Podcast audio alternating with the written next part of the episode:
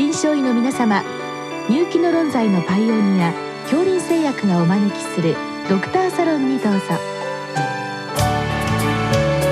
今日はお客様に川口心臓呼吸器病院副院長佐藤直樹さんをお招きしております。サロンドクターは防衛医科大学校教授池脇勝則さんです。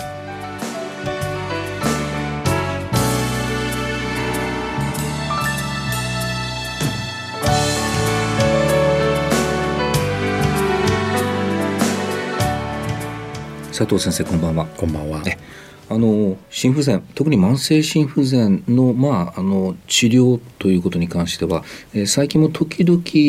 質問いただいています。今日もその質問で、まあ、こういった薬、えー、他の薬とどこが違うんだという質問をいただいたんですけれども、まあ、改めまして先生もう今心不全パンデミックとも言われていて、はい、先生方のような急性病院で、えー、急性心不全を治療されて安定して、まあ、いわゆる慢性心不全になってでもおそらく先生方だけで抱えているともうパンクしてしまいますので、はい、あるところで落ち着いたら、えー、今日お聞きの先生方プライマリーケアの先生方も一緒にまあ見ていくっていうような体制じゃないとなかなか心不全をこう見ていくということ難しいと思うんですけれども、まあ、一方で先生ガイドラインも2017年そして2021年に改定、まあ、いろんな薬も出てきたしあと先生そもそも心不全も左室が動く心不全と動かない心不全、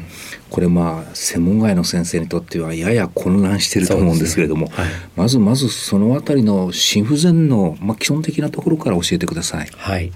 えっ、ー、と、まず今お話しいただいたように、まあ、心不全のガイドラインも変わってきて、うん、つい最近ヨーロッパも新しい心不全のガイドラインが出たりということで、まあ、ここ5年ぐらいで目まぐるしく、うん、まあ、心不全の治療っていうのは大きく変わってきているんですね。で、今先生おっしゃられたように心不全の治療のそもそもは、まあ、屈出率が低下している、つまり縮む力が弱っている患者さんと、そうじゃない患者さんは、ちょっとやっぱり病態が違うんだろうということで、分けて考えようということで、まあ、心不全の薬の治療は主に屈出率が低下した、まあ、具体的にいくと屈出率が40%未満ということで切るんですけれども、まあ、それが低下している患者さんに対しては予後を良くするためにこういうお薬を使いましょうということで長らく研究が行われて、まあ、しばらく今回新しい薬が出る前は AC 阻害薬、それに任用性がなければ ARB それからベータブロッカー MRA といったような薬剤が標準治療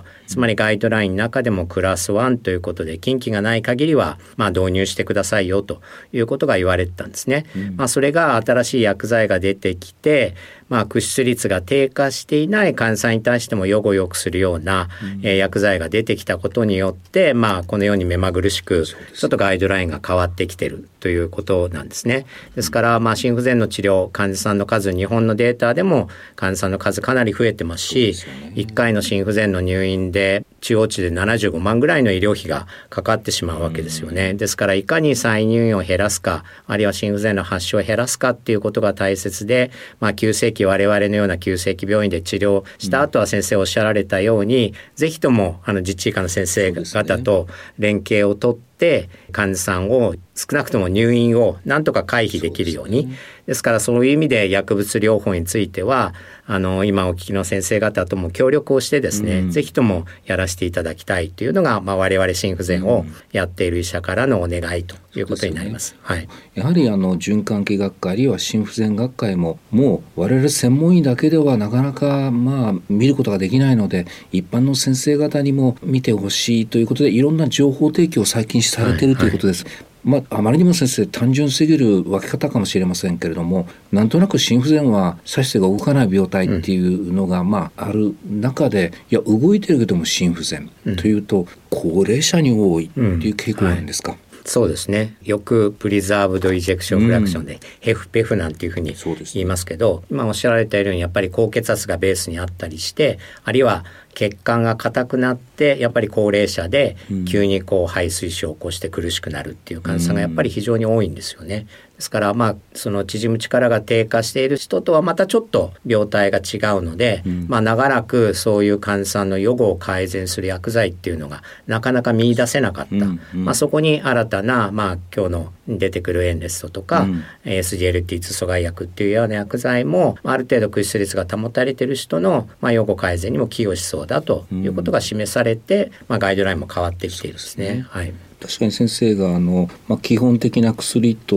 いうことでエース阻害薬 ARB でベータブロッカー MRA ですか、はい。えー、そういったものだけではなくて今の新しい薬が入って、まあ、ガイドラインも、あ、る意味目まぐるしく変わってきたんですけれどもやはりそれなりのエビデンスが国内外でこう積み上げてきたからこそということなんでしょうか？そうですねはいでまあ基本的には日本もかなりグローバルの試験にも参加するようになりましたし、うん、例えばエンレストでパラダイム試験という試験が、まあ、屈出率が低下した患者さんで AC 阻害薬よりも2割予後を良くするっていうことで行われて、うん、まあ、エビデンス構築されたんですがその後パラレル HF という日本人を対象とした同じような試験デザインで、まあ、症例数は少ないので有意差はないんですけれども同じ方向性同じような方向を向いているよということで効果がある程度検証された上で、まあ、日本でも2020年に認められているということなので、うん、日本人のデータもそれなりにしっかりある薬剤なので、まあ、それをうまく使っていくっていうことが、まあ、これからの心不全治療には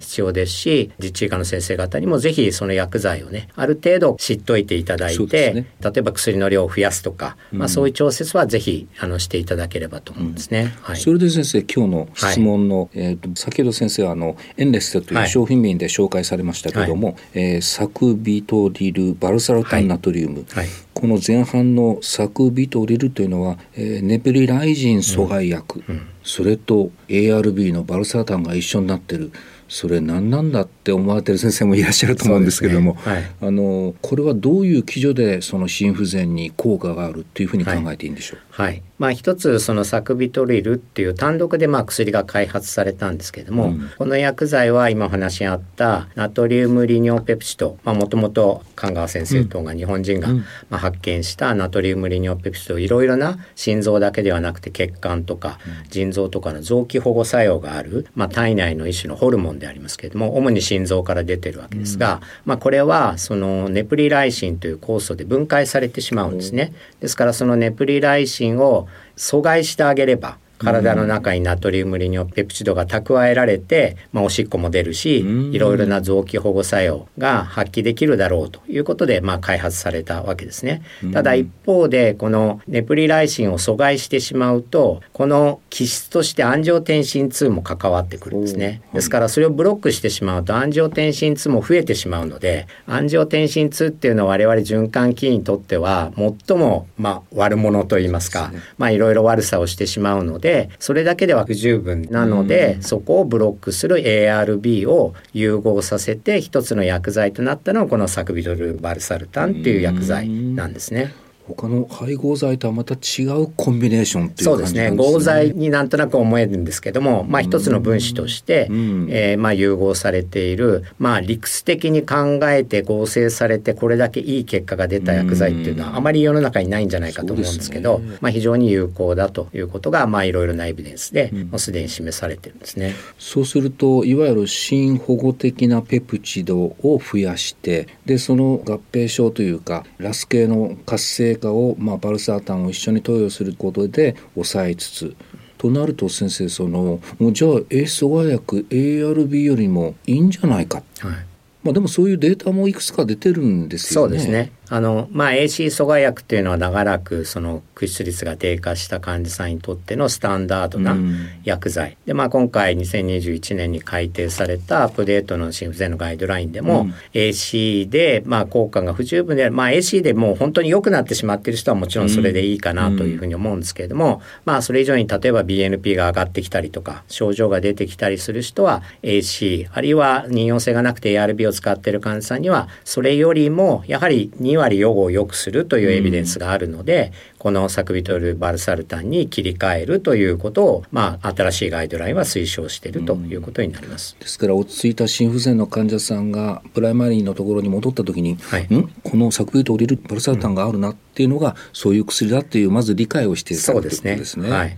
あと先生もう一つやはりあの、これも心不全の新薬として SGLT2 阻害薬、これもいろんなデータが出てますよね。そうですねまあ、この薬剤ご存知のようにそもそもは糖尿病で始まったお薬ですけれども、まあ、糖尿病の患者さんの心血管系のイベント特に心不全を減らすんじゃないかということで、糖尿病がなくても心不全に効くんじゃないかということで試験が行われて、まあ、これもしっかりとしたエビデンスが構築されて、えー、いわゆる屈出率にかかわらず、まあ、予後を良くするということで、えー、今日本でも使えるようになってるんですね。まあそういう意味では先生その新しい薬が出てくると基本的な考え方としては従来の薬で、まあ、ちょっとこううまく管理できない時にそれをというような考えですけれどもこれ先生5年10年経つと案外こういった薬がもうファーストラインとして乗ってくる可能性もあるような気がするんですけども、はいはい、もう欧米ではもうかなりガイドラインも改定されてきてその方向に行くんですね。でもうちょっとすると、まあ、先ほどちょっと、まあ、専門外の先生方は駆出率って聞くとなんとなく抵抗を感じられちゃうかと思うんですけども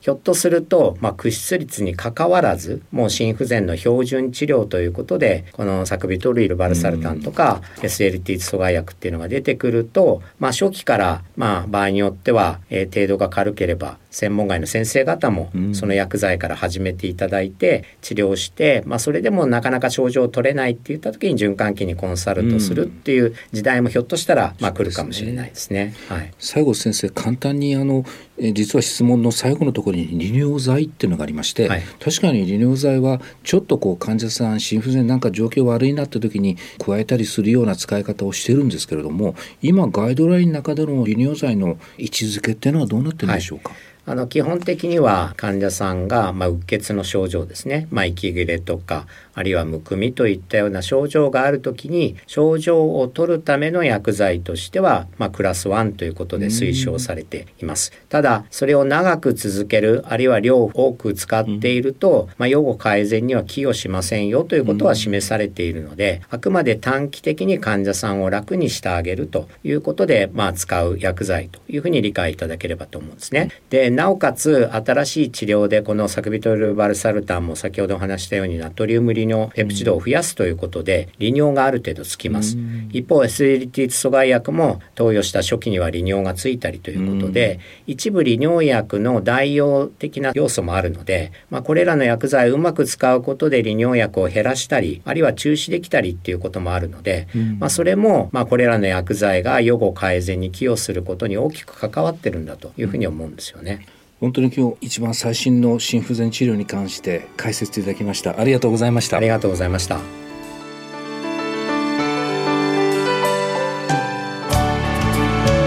今日のお客様は川口心臓呼吸器病院副院長佐藤直樹さん。サロンドクターは防衛医科大学校教授池脇勝則さんでした。それではこれで恐林製薬がお招きしましたドクターサロンを終わります。